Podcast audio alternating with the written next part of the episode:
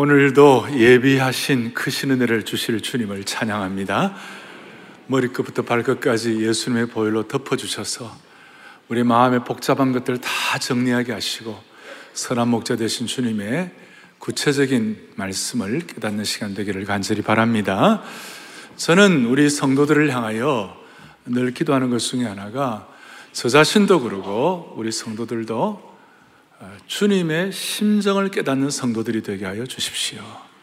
주님의 심정을 알고 주님의 심정을 깨닫게 해달라고. 왜냐하면 그 이유가 뭐냐면 예수님을 믿는다 하면서도 하나님의 심정을 깨닫지 못하고 그렇게 신앙생활 하는 분들이 많아요. 하나님의 심정을 깨닫지 못하면 하나님의 뜻을 알 수가 없어요. 부모를 제대로 알지 못하는데 부모가 어떤 뜻을 갖고 있는지 자식이 어떻게 알겠어요? 오늘 예배를 통하여 하나님의 뜻을 분별하는 역사가 일어나기를 원합니다. 저는 처음 목회를 시작할 때에 아, 개척을 해야 하나, 목회를 어, 청병을 받아서 부임을 해야 하나. 그때 마침 청병하는 교회들도 좀 있었고 이래갖고 고민을 했어요. 음, 고민하는데 저희 모친 같은 입장은 저희 부친이 교회를 개척했기 때문에 교회 개척하면서 하도 우리 모친은 고생을 해갖고 야야 너는 개척하지 마라 어?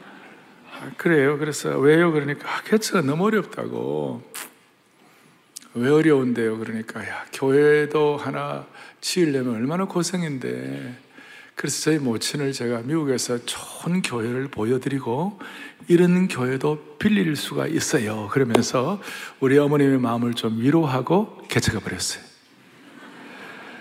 그러니까 제가 청빙이냐 개척이냐 또 저희 부친도 개척이냐 청빙이냐 할 때 개척하셨고 그랬고 2주일 전에 저희 첫째 아이가 목회자인데 얘도 교회를 개척했어요. 그래서 제가 이걸 보면서 3대가 교회 개척한 것이 참 감사하다. 그리고 제가 이것이 다 하나님의 뜻이다 아니다 이렇게 말을 함부로 할 수는 없지만 지나간 시절을 보면 그래도 하나님의 선하신 인도가 있었구나. 할렐루야. 그래 감사를 드렸어요. 그랬는데 저 오늘 여러분들과 함께 이 하나님의 뜻 어떻게 분별하나 사실은 신앙생활 오래 한 분들은 이 내용 많이 알고 있는데 오늘 보통 일반적으로 얘기하는 것 말고 정말 진짜 하나님의 뜻을 분별할 수 있는 능력과 안목 주시기를 바라고 오늘 계속 처음부터 끝까지 기도하는 마음으로 듣게 하셔서 오늘 모든 성도들은 이 말씀 마치고 났을 때는 하나님의 뜻 분별하는 하나님의 신실한 종 되기를 바랍니다. 오늘 이 하나님의 뜻 분별하고 사는 거 쉽지가 않아요. 왜냐하면 이 시대가 혼돈한 시대예요. 혼미의 시대예요.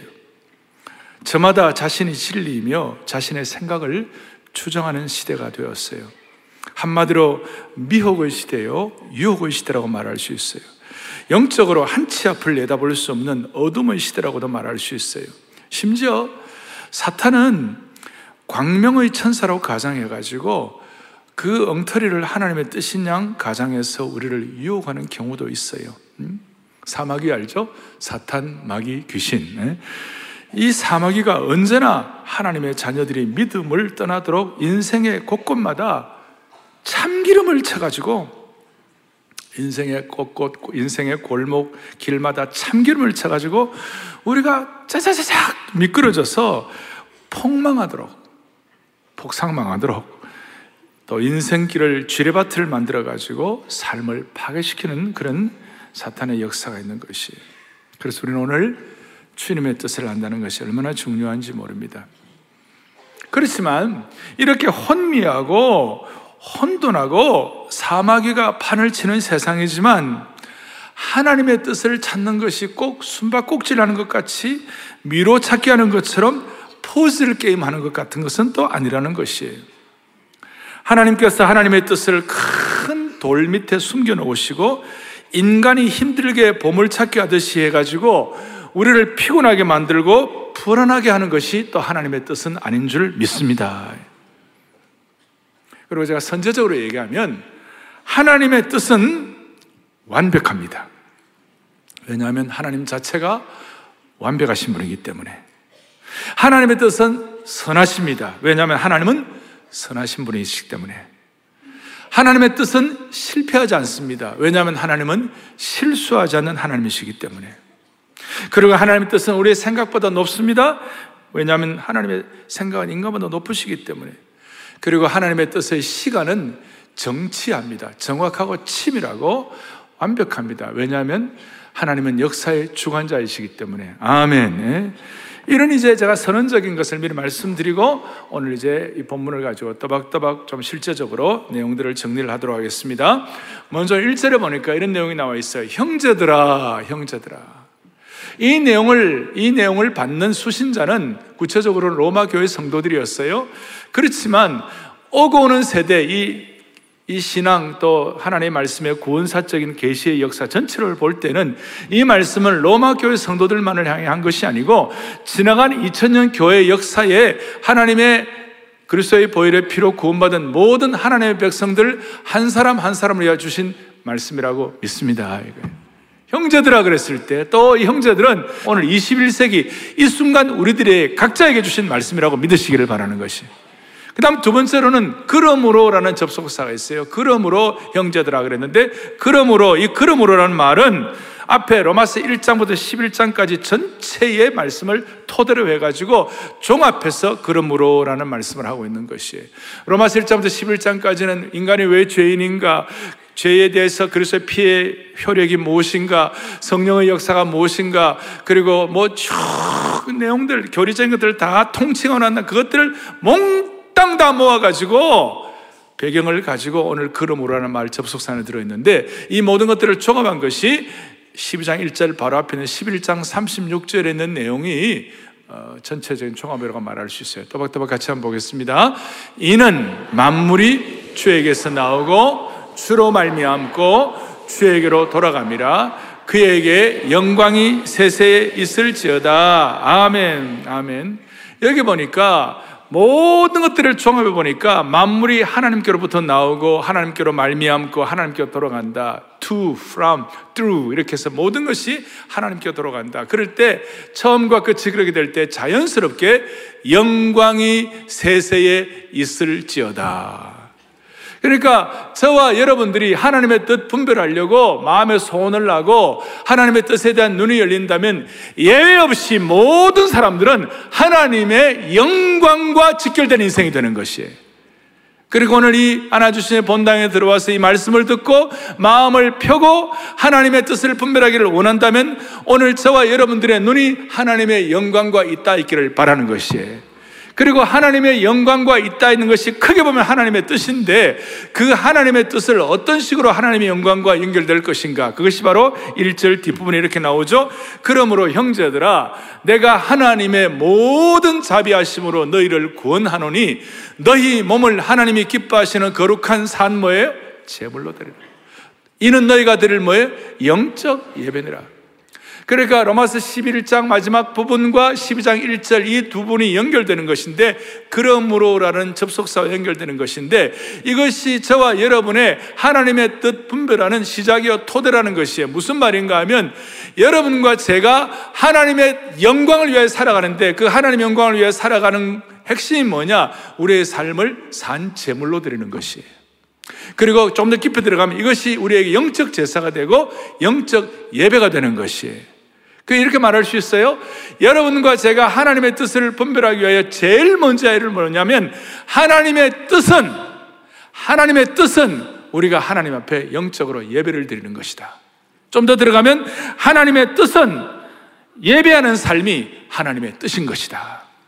그러니까 하나님은 선하시고 기뻐하시고 온전하신 뜻이 있고 하나님의 뜻은 실수하지 않으시고 하나님의 뜻은 완벽하시고 하나님의 뜻은 선하신데 그 모든 하나님의 뜻은 하나님의 영광과 직결될 뿐만 아니라 예배하는 삶이 하나님의 뜻인 줄로 믿습니다. 우리의 몸을 산제사로 드린다는 것, 영적 예배로 드린다는 것, 예배한다는 것, 하나님께 영광 돌리는 삶. 이 모든 것이 예배와 직결되어 있다. 그래서 오늘 이 자리에 여러분들 나와서 예배 드리시잖아요. 좋은 의미에서 오늘 이 자리에 나오신 것 하나님께서 은혜 주시고 건강 주시고 환경 주셔 가지고 이 자리에 거룩한 습관을 따라서 좋은 습관을 따라서 이 자리에 예배하러 나오신 것 자체가 하나님의 뜻이라는 것이에요. 그리고 이 예배에 나오셔서 하나님의 뜻에 눈이 열리면 자연스럽게 구체적으로 내가 하나님의 뜻을 어떻게 실천하고 살아야지 하는 데 대한 하나님이 방향을 주신다는 것이에요. 여러분들이 인지할지 안 할지는 모르지만 우리가 지금 이 자리에 와서 예배를 드리는 것 자체가 하나님의 뜻을 우선적으로 실천하고 있는 것이에요. 할렐루야. 음? 그럴 때 내 삶 전체가 예배가 되는 하나님의 뜻으로 연결되게 하여 주시고 또 자연스럽게 내 삶 전체를 통해 하나님의 영광이 드러나는 것이에요. 그리고 이렇게 예배하는 삶을 통하여 하나님의 뜻에 대해서 눈이 열리게 되면 거기에 나타나는 현상이 뭐냐면 믿지 않는 사람들에게 하나님이 존귀하게 보이기 시작하는 것입니다. 다른 말로 하면 예배하는 우리들을 통해 하나님이 영광 받으신다는 거예요. 믿지 않는 사람들이 하나님을 존귀하게 보는 순간 하나님이 영광 받으시는 거예요. 할렐루야. 우리가 지금 이렇게 모여서 예배를 드리는 것 자체가 우리는 이 세상 사람들이 다 혹해 있는 그 물질과 재물보다도 돈보다도 하나님을 더 귀한 분으로 여긴다는 것을 사람들에게 보여주는 것이에요. 아멘. 예. 세상 권력보다도 하나님을 더 높이는 것을 사람들이 보게 되는 것이에요. 내 욕망을 좇는 것보다도 하나님을 더 귀하게 여기는 것을 사람들이 보게 되는 것이요. 그럴 때 하나님께 영광을 올려드리는 것입니다. 여러분 제가 다윗을 자주 얘기합니다만 다윗은 대단한 사람이었고 다윗은 정복자였고 다윗은 지혜자였고 다윗은 시인이었고 다윗은 대단했지만 다윗의 정체성을 한마디로 얘기하면 다윗은 하나님 앞에서 예배자였어요. 그가 그 예배자로서의 삶을 살아가니까 다윗 왕국의 가장 핵심 인물로 하나님의 뜻을 실천하는 자가 된 줄로 확신하는 것이에요. 따라서 여러분 하나님께 영광 돌리는 것, 궁극적으로 예배하는 삶이 하나님의 뜻인 줄로 믿습니다. 복잡하게 생각하지 말고 주일 공적 예배, 생활 예배, 가정 예배, 여러분들의 직업과 삶, 내게 준 은사를 따라서 드리는 모든 예배, 이런 일상 예배를 통하여 하나님께 영광 돌리는 게 하나님의 뜻이에요. 이 예배를 통하여 하나님의 뜻을 실천하기 위하여 우리가 지금 당장 직업을 바꿀 필요도 없어요. 우리가 이걸 위해서 더 많은 물질을 가질 필요도 없어요. 우리에게 더 능력이 필요한 것도 아니에요. 예배하는 것이 하나님의 뜻이라는 생각만 가져도 많은 것들이 정리되는 것이에요. 이렇게 말씀할 수 있어요. 우리 가운데 지금 내 삶이 혼란하다. 내 삶이 무질서다, 무질서하다. 내 삶에 뭔가 지금 해결되지 않는 복잡한 문제들이 많이 있다. 이런 것들을 여러분들이 느끼고, 느끼고 계시다면 다시 한번 공적 예배, 생활 예배로 돌아오시면 여러분들의 질서가 회복되고 영적 질서가 회복되고 삶의 질서가 회복되어 하나님의 뜻이 무엇인지 분별할 수 있도록 은혜를 주실 것입니다. 저는 그 미시간에서 제가 공부를 할 때에 미스터 발브라고 미국 분이신데 그 집에서 제가 좀 한 6개월 정도 살 수 있는 기회가 있었어요. 방 하나를 내주고 식사할 때마다 이분은 식사가 예배예요. 식사 시작하기 전에 그냥 기도만 하는 것이 아니라 성경 한 곳 읽고 기도하는 거예요. 배고픈데. 그리고 다, 밥, 밥다 먹고 나면, 나하고 둘만 있어도 밥 다 먹고 나면 이분은 그냥 됐어. 끝이 이게 아니고 다시 총 한번 땡치고 성경 읽고 그 다음에 식사 마지막 감사 기도까지 딱 하고 끝나는. 그 시작하기 전에도 말씀, 기도, 식사 마치고 난 다음에도 말씀, 기도. 여러분, 그게 예배 아닙니까? 지금 돌아가셨지만 제가 그런 분을 제 여기 예배당에 와가지고 같이 우리 예배 드릴 수 있다면 얼마나 좋을까 그런 생각도 해보았어요. 사랑하는 여러분, 우리의 삶이 예배입니다. 공적 예배의 성공을 통해 생활 예배가 승리되어야 합니다. 여러분, 이것만 정리돼도 많은 하나님의 뜻들이 해결될 수가 있어요. 예. 자, 첫 번째는 예배가 하나님의 뜻이다. 되겠습니까? 두 번째. 이절에 보니까 우리의 삶 전체가 어떻게 예배가 될 수 있는지 답을 주는 것이에요. 그것이 뭐냐면 이절에 보니까 이렇게 나와 있어요. 너희는 이 세대를 본받지 말고 그 다음에 오직 마음을 새롭게 함으로 뭘 받아요? 변화를 받아. 하나님의 온전하신 뜻이 무엇인지 분별하도록 하라. 여기에 키는 뭐냐면 모든 성도들, 구원받은 하나님의 백성들에게는 마음을 새롭게 하면 하나님의 뜻을 분별할 수 있는 것이 조금 더 깊이 들어가면 매일 더 마음이 새로워지는 것이 하나님의 뜻이에요. 어떤 뜻인가? 이런 뜻이에요. 우리는 고린도후서 5장에 예수 믿고 구원받은 하나님의 백성들은 새로운 피조물이 되었다고 선포된 줄 확신합니다. 우리 모두가 예수 믿고 구원받을 때는 새로운 피조물이 되었어요.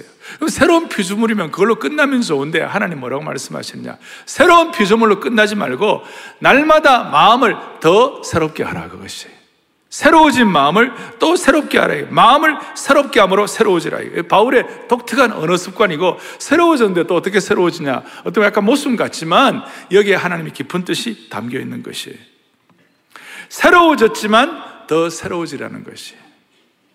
사랑하는 교우들이여, 우리 온 성도들은 새로운 피조물로서 새로워졌지만 또 오늘도 새로워졌지만 매일매일이 더 새로워진 은혜가 있기를 바랍니다.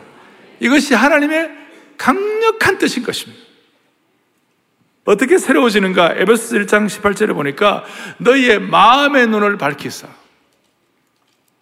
자, 따라하겠습니다. 새로워졌지만 더 새로워져야 한다.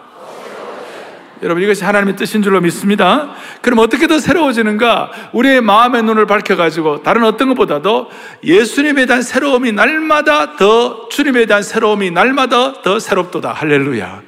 주님에 대한 그러니까 히브리서 3장에 보면 예수님을 깊이 생각하라 이런 말. 예수님을 깊이 생각하라는 그런 말씀이 있어요. 마음의 눈을 밝혀가지고 날마다 더 새로워지기 위하여 예수님을 더 깊이 생각할 때마다 무슨 일이 벌어지는가? 예수님의 마음, 예수님을 깊이 생각할 때마다 주님이 우리의 마음을 새롭게 해주심으로 말미암아 우리의 삶의 상상력에 불을 질러 주시는 거예요. 우리의 삶의 상상력에 불을 지펴 주시는 것이 하나님의 뜻 우리가 구체적으로 다 모르지만 오늘 본문은 하나님이 우리에게 대한 완벽한 뜻들이 있는데 그 뜻을 이루기 위하여 예배하는 것이 하나님의 뜻이지만 또 중요한 것은 날마다 마음을 더욱 새롭게 하라.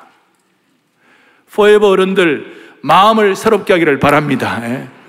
그 사람은 후패하지만 우리의 속 사람은 날마다 내 청춘으로 독수리 같이 새롭도다. 이게 하나님의 뜻이에요. 그리고 이렇게 하나님의 뜻을 가지고 이런 마음의 소원을 가지고 예수님을 깊이 묵상할 때에 우리의 마음이 날마다 더 새로워지는 거예요.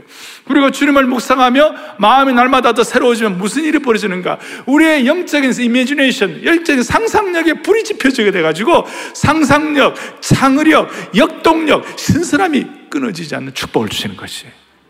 우리의 마음에 새로워진 것에 또 왜 새로움이 필요하냐면 오늘 이 세상이 너무 의식화되어 있어요.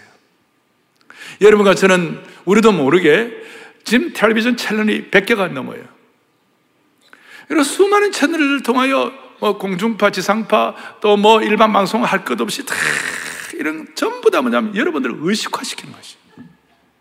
그 방송이 원하고자 하는 거기서 어떤 어떤 그 요구하고자 하는 그런 내용대로 사람들의 마음을 전부 의식화하는 거예요. 옳다 그르다를 떠나서 매, 체들이 전부 다 여러분들을 의식화하는 거예요. 따라서 여러분과 제가 날마다 마음을 새롭게 함으로 주님을 묵상함으로 계속 새로워지지 않으면 의식화 작업이 일어나고 거기에 딸려가게 되는 것이. 그럴 때 하나님 뜻이 이루어질 수가 없어요. 세상의 뜻에 노예가 되고 의식화되면 하나님의 뜻을 알 수가 없어요. 세상의 방송들이 자꾸 우리를 의식화시키고 오염시키고 있을 때 우리가 하나님의 뜻을 실천할 수가 없어요. 우리의 방향은 날마다 우리의 마음을 더 새롭게 가지고 주님이 주시는 새로운 상상력을 가지고 거룩한 창의력으로 하나님의 뜻을 실천하는 것이 그럴 때 2절 뒷부분에 하나님의 선하시고 기뻐하시고 온전하신 뜻이 무엇인지 분별되도록 은혜를 주실 줄로 믿습니다. 한 번 더 따라 하시겠습니다. 마음을 더 새롭게 하면 하나님의 뜻이 분별된다. 다시 한번 길게 다시 한번 마음을 시작. 마음을 더 새롭게 하면 하나님의 뜻이 분별된다. 아멘, 아멘. 그리고 이 새로워진 걸 가지고 우리가 미래를 예측하거나 무슨 뭐 수정구슬 가지고 타로점 보고 오늘의 운세 이런 것이 아니에요. 그건 이제 제가 이제 좀 이따 설명할 텐데 그건 자연스럽게 우리의 하나님의 뜻 분별에 대한 토대가 되어 있으면 자연스러운 반응으로 그런 해결하는 것이고 우리에게 중요한 것은 새로운 마음이지만 새로운 피조물이 되었지만 날마다 주님을 묵상함으로 예수님 깊이 묵상함으로 예수님을 생각함으로 우리의 마음이 더더 새로워지면 우리에게 주님께서는 새로운 새로운 마음을 가지고 분별할 수 있는 새로운 생각의 렌즈를 주시는 줄 믿으셔야 되는 거예요. 새로운 안경을 주시는 것이, 아, 새로운 안경을 끼게 하는 것이. 예배를 토대로 더 새로워진 마음이 생기면 하나님의 뜻을 분별하는 새로운 렌즈를 착용할 수 있도록 은혜 주시는 주님을 찬양하십시다. 예. 하나님의 뜻을 분별하는 안경을 주시는 거예요. 핫뜻 안, 하나님의 뜻을 분별하는 안경. 예. 이걸 주시는 거예요. 새로워진 안경, 새로워진 렌즈를 주는 거예요. 이럴 때 우리는 자연스럽게 하나님의 뜻과 매치될 수가 있는 것이. 다 안다 생각하지 마시고 여러분 예배 다시 회복하시기 바랍니다. 그런 많은 것들이 정리될 수가 있습니다. 두 번째는 새로운 마음이지만 더 새로워진 마음을 달라고 기도하셔야 됩니다. 그러면 구체적으로 하나님의 뜻을 어떻게 분별할 수 있나? 오늘 제가 이제 근본 질문 시리즈는 항상 공식이 있었잖아요. 그러면 또 목사님 공식 없을 때도 있었는데 그건 알아서 해결하는 거예요. 예? 그런데 모든 근본 질문은 공식이 꼭 있었어요. 제가 일일이 공식 원투를 다 말 안 하지만 그래도 거기에 다 담겨 있었어요.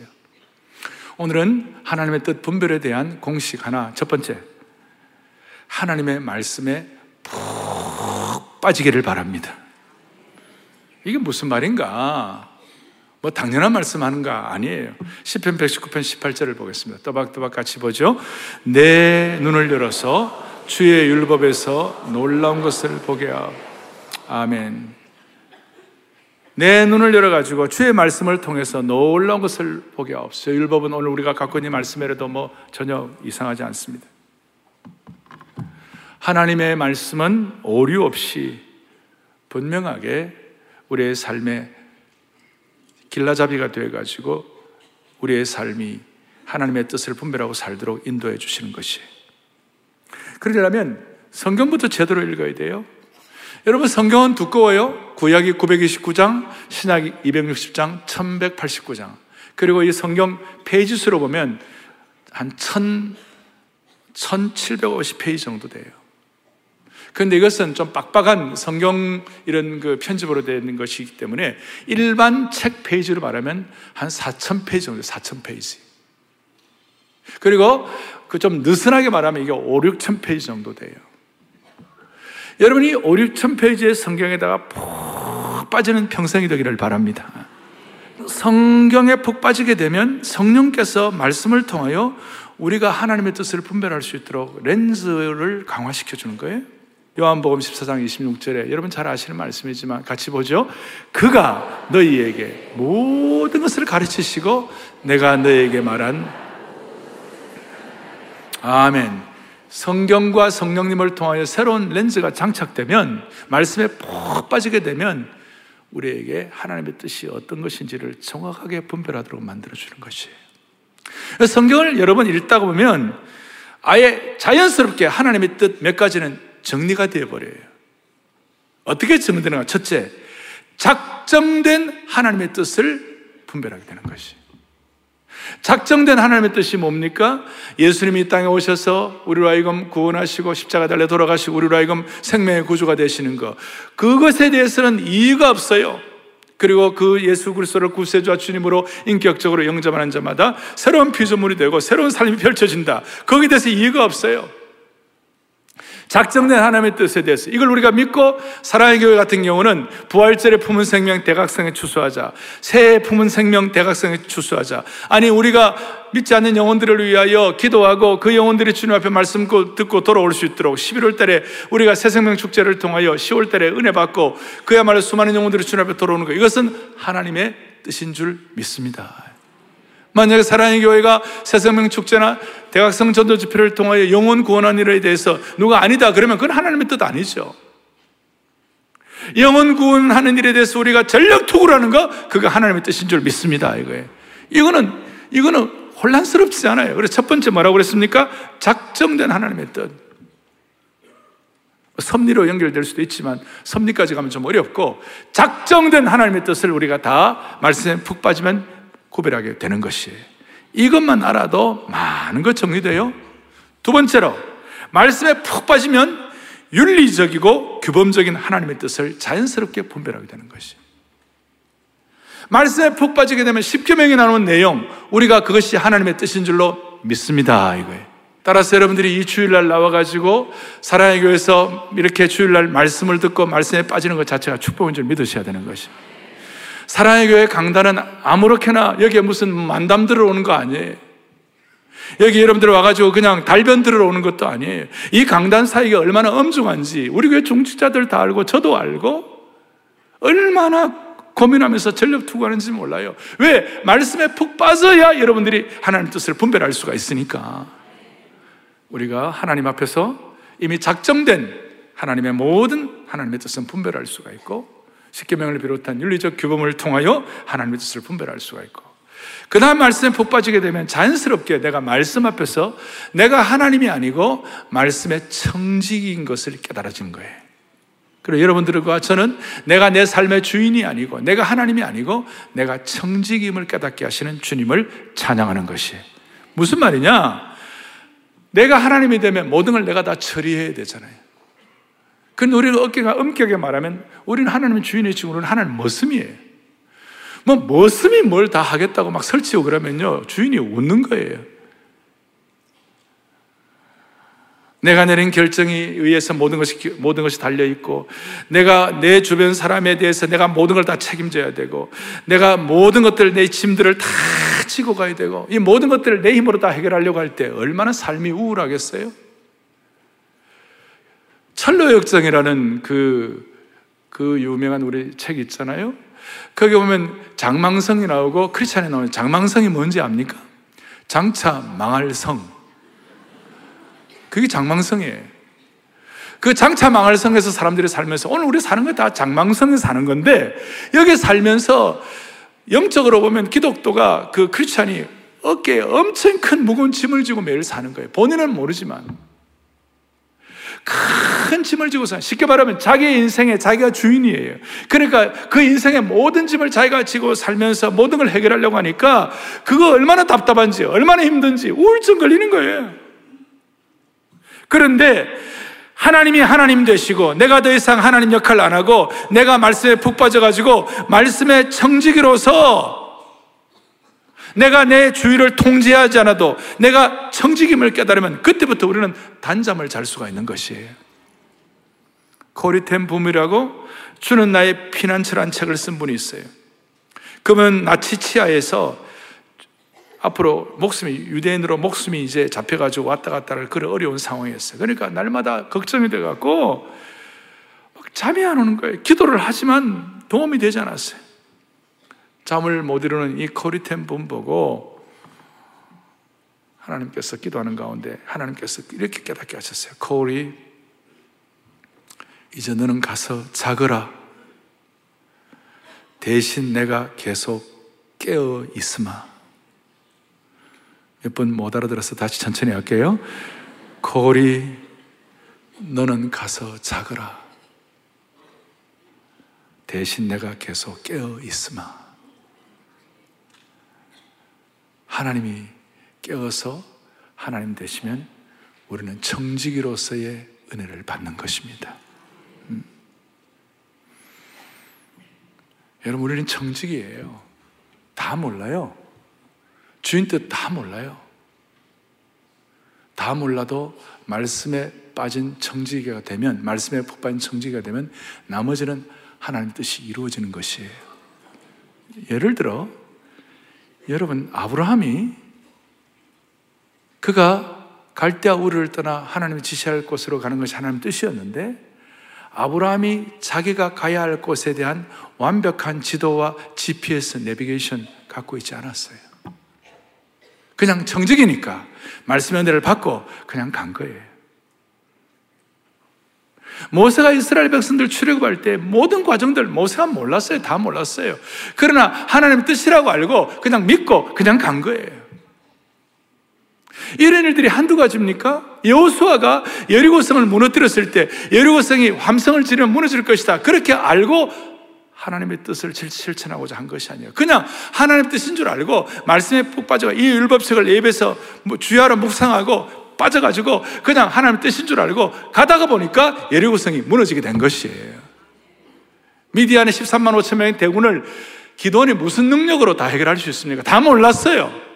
그러나 햇불과 항아리, 나팔을 가지고 그냥 다 몰라도 나가게 된 거예요. 그럴 때 하나님의 뜻이 이루어진 것이에요. 여러분, 우리가 신앙생활 하면서 모든 거 어떻게 다 알 수 있습니까? 앞으로 뭐, 공동체가 어떻게 될 것이다. 이민족이 어떻게 될 것이다. 우리 다 몰라요. 그렇지만 한 가지 아는 거 있어요. 말씀에 푹 빠져서 말씀에 청지가 되어가고 내가 주인이 아니고 주님이 주이신 것을 고백하고 말씀에 푹 빠져가지고 그 실천하면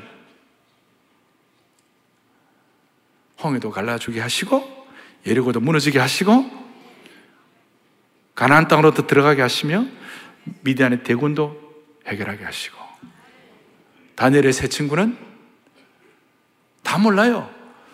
불물 속에 들어갔어요. 그런데 하나님께서 하나님의 뜻을 거기에 나타내 보여주신 것이에요. 불물불 속에서도 하나님의 뜻이 펼쳐지는 줄로 믿습니다. 그첫 번째 공식은 말씀에 푹 빠져라. 이제 오늘 가장 중요한 말씀을 드리겠어요. 하나님의 말씀과 진리로 우리의 삶의 무의식의 영역을 지배하면 하나님의 뜻을 분별할 수 있습니다. 오늘 제일 강조하고 싶은 내용입니다. 무슨 뜻이냐? 여러분과 저의 삶의 대부분에 나타나는 현상은 뭘 계획하고, 각오하고, 고민하고, 철학하고, 분석하고, 박사학위 논문 써가지고 행동하는 것이 아니에요. 저와 여러분의 삶의 모든 삶의 현상이나 행동 규범이나 행동 나타나는 모든 형태들은 어릴 때부터 자연스럽게 나도 모르게 무의식 세계가 무엇으로 영향받고 점령받았냐에 따라서 오늘의 삶의 표현이 나오는 것이에요. 동의하십니까? 90% 어? 이상, 어떤 분은 95% 이상. 마치 빙산이 10분의 1만 나와 있고, 빙산의 10분의 9는 바다 밑에 잠겨 있는 것 같이 그 10분의 9에 잠겨 있는 그거, 그것이 우리의 삶의 형태다.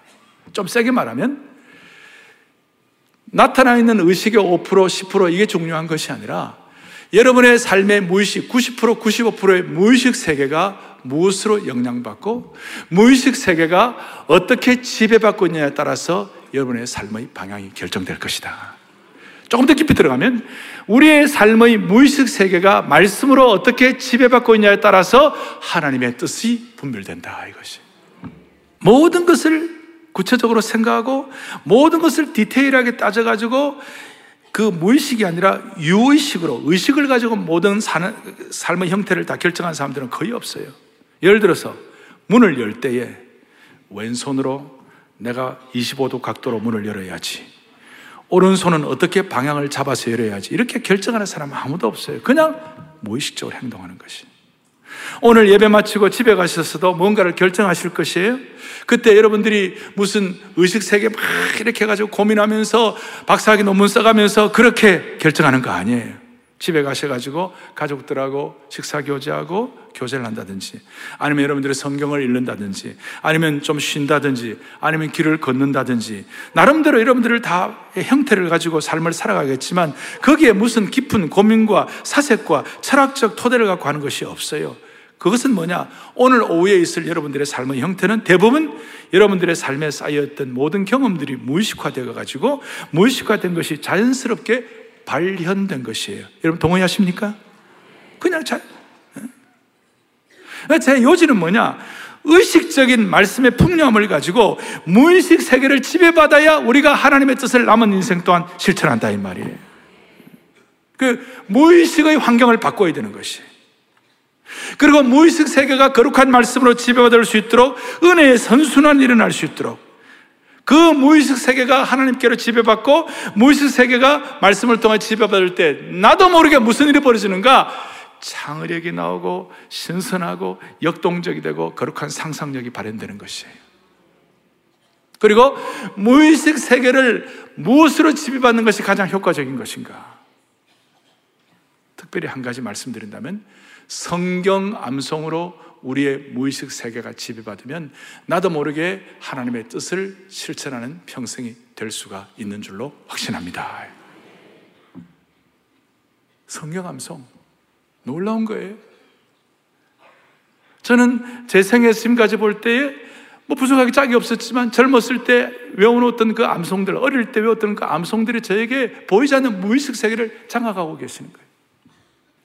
그리고 잠잘 때도 이 말씀의 세계가, 말씀의 능력이 여러분들 무의식 세계를 장악하면 잠을 자는데도 하나님이 무의식 세계를 말씀으로 치유해 주시는 것이에요.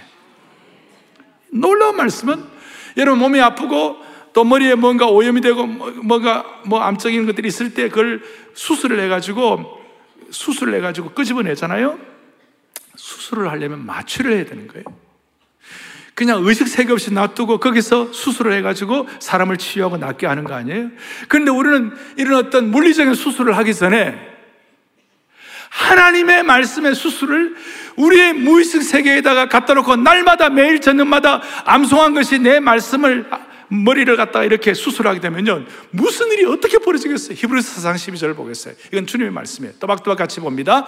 하나님의 말씀은 활력이 있어 좌우의 날선 어떤 것보다도 예리하여 홍과 영과 및 관절과 골수를 쪼개기까지 하며 또 마음의 생각과 뜻을 판단하는 할렐루야. 우리의 무의식 세계가 말씀에 푹 빠져 있을 때에 이 말씀이 나도 모르게 특별히 암송을 할 때에 잠잘 때에 우리의 오염되고 골치 아픈 이 머리의 모든 것들 찍어내야 되고 핀셋으로 뽑아내야 할 모든 것들 마치 마취해가지고 뽑아내는 것처럼 잠잘 때 무의식 세계 이 말씀의 암송의 능력이 계속 역사함으로 말미암아 혼과 연과 관절과 걸수를 수술해 주는 것이 그럴 때 내 생각과 뜻이 주님의 생각과 뜻으로 같이 이어지는 것이 여러분 오늘 이 내용을 여러분의 주님이 주신 말씀으로 받아들이시기 바랍니다. 그리고 수많은 선택의 순간이 다가왔을 때 여러분이 하나님이 아니라 내가 청지기임을 믿고 이 문제를 주님께 맡기고 숨 한 번 크게 쉬고 눈 감고 결단해 버렸어요. 또 몇 분 못 알아들어 다시 얘기할게요. 이런 걸 믿고 선택의 중요한 순간이 왔을 때 내가 하나님 청지김을 믿고 꼭 명심하시고 하나님께 맡기고 숨 한 번 크게 쉬고 하고 눈 감고 결단해 버렸어요. 그럼 하나님이 일하실 것입니다. 또 하나 중요한 거. 내가 하나님의 뜻대로 살기를 원하는 것을 하나님이 더 원할까요? 내가 더 원할까요? 빨리 얘기하세요. 내가 하나님의 뜻대로 살기를 원할까요? 하나님이 더 원하실까요? 내가 더 원할까요? 인간 부모도 자식 잘 되기를 원하거든. 하물며 완벽한 죄성이 없으신 하나님께서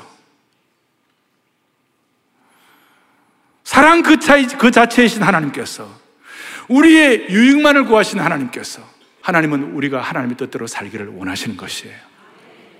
그 하나님의 뜻을 기억하면서 하나님은 우리가 잘 되기를 하나님 뜻대로 살기를 원하시는 믿으면서 그걸 믿고 믿음으로 결단하시길 바래요.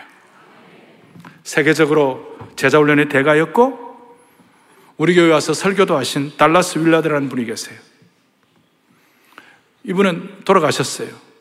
너무나 말씀의 대가이시고 그러신데 달라스 윌라드의 책들이 많아요. 닥터 윌라드가 어느 날 컨퍼런스를 수양해 놨는데 거기에 많은 분들이 은혜를 받았어요. 그 중에 교회 중직자 한 분이 은혜를 받아가지고 자기의 삶을 돌아보니까 너무너무 어, 어렵고 자기의 삶을 이대로 하면 안 된다고 생각, 고통스러워 이런 것들을 다 써가지고 달라스 윌라드에게 손편지를 보냈어요. 그때는 보냈는데, 아이고야, 이거 이 사람 받아보겠나? 이 바쁜 분이 이거 받아보겠나? 그래갖고 후회를 하면서 내가 이거 아, 안 보내야 되는데 괜히 보냈구나 이렇게 생각하면서 편지통에 들어가 있는 편지를 다시 끄집으려고 했는데 이미 들어가 있어서 못 끄집어냈어요. 그런데 이제 보내놓고 난 다음에 일주일이 지나도 아무 소식이 없고 2주일이 지나도 아무 소식이 없고 자기의 고민과 고통을 다 말했는데 한 달이 지나도 아무 소식이 없어서 아 내가 정말 잘못했구나 괜히 바쁜 사람 괜히 그냥 어? 힘만 들게 했구나 내가 멍청하구나 그래 생각했는데 한, 한 달이 지나서 어느 날 달라스 윌라드에게 답장이 왔어요. 딱 두 문장이 쓰여져 있었어요. 사랑하는 친구에게 편지 잘 받았어요.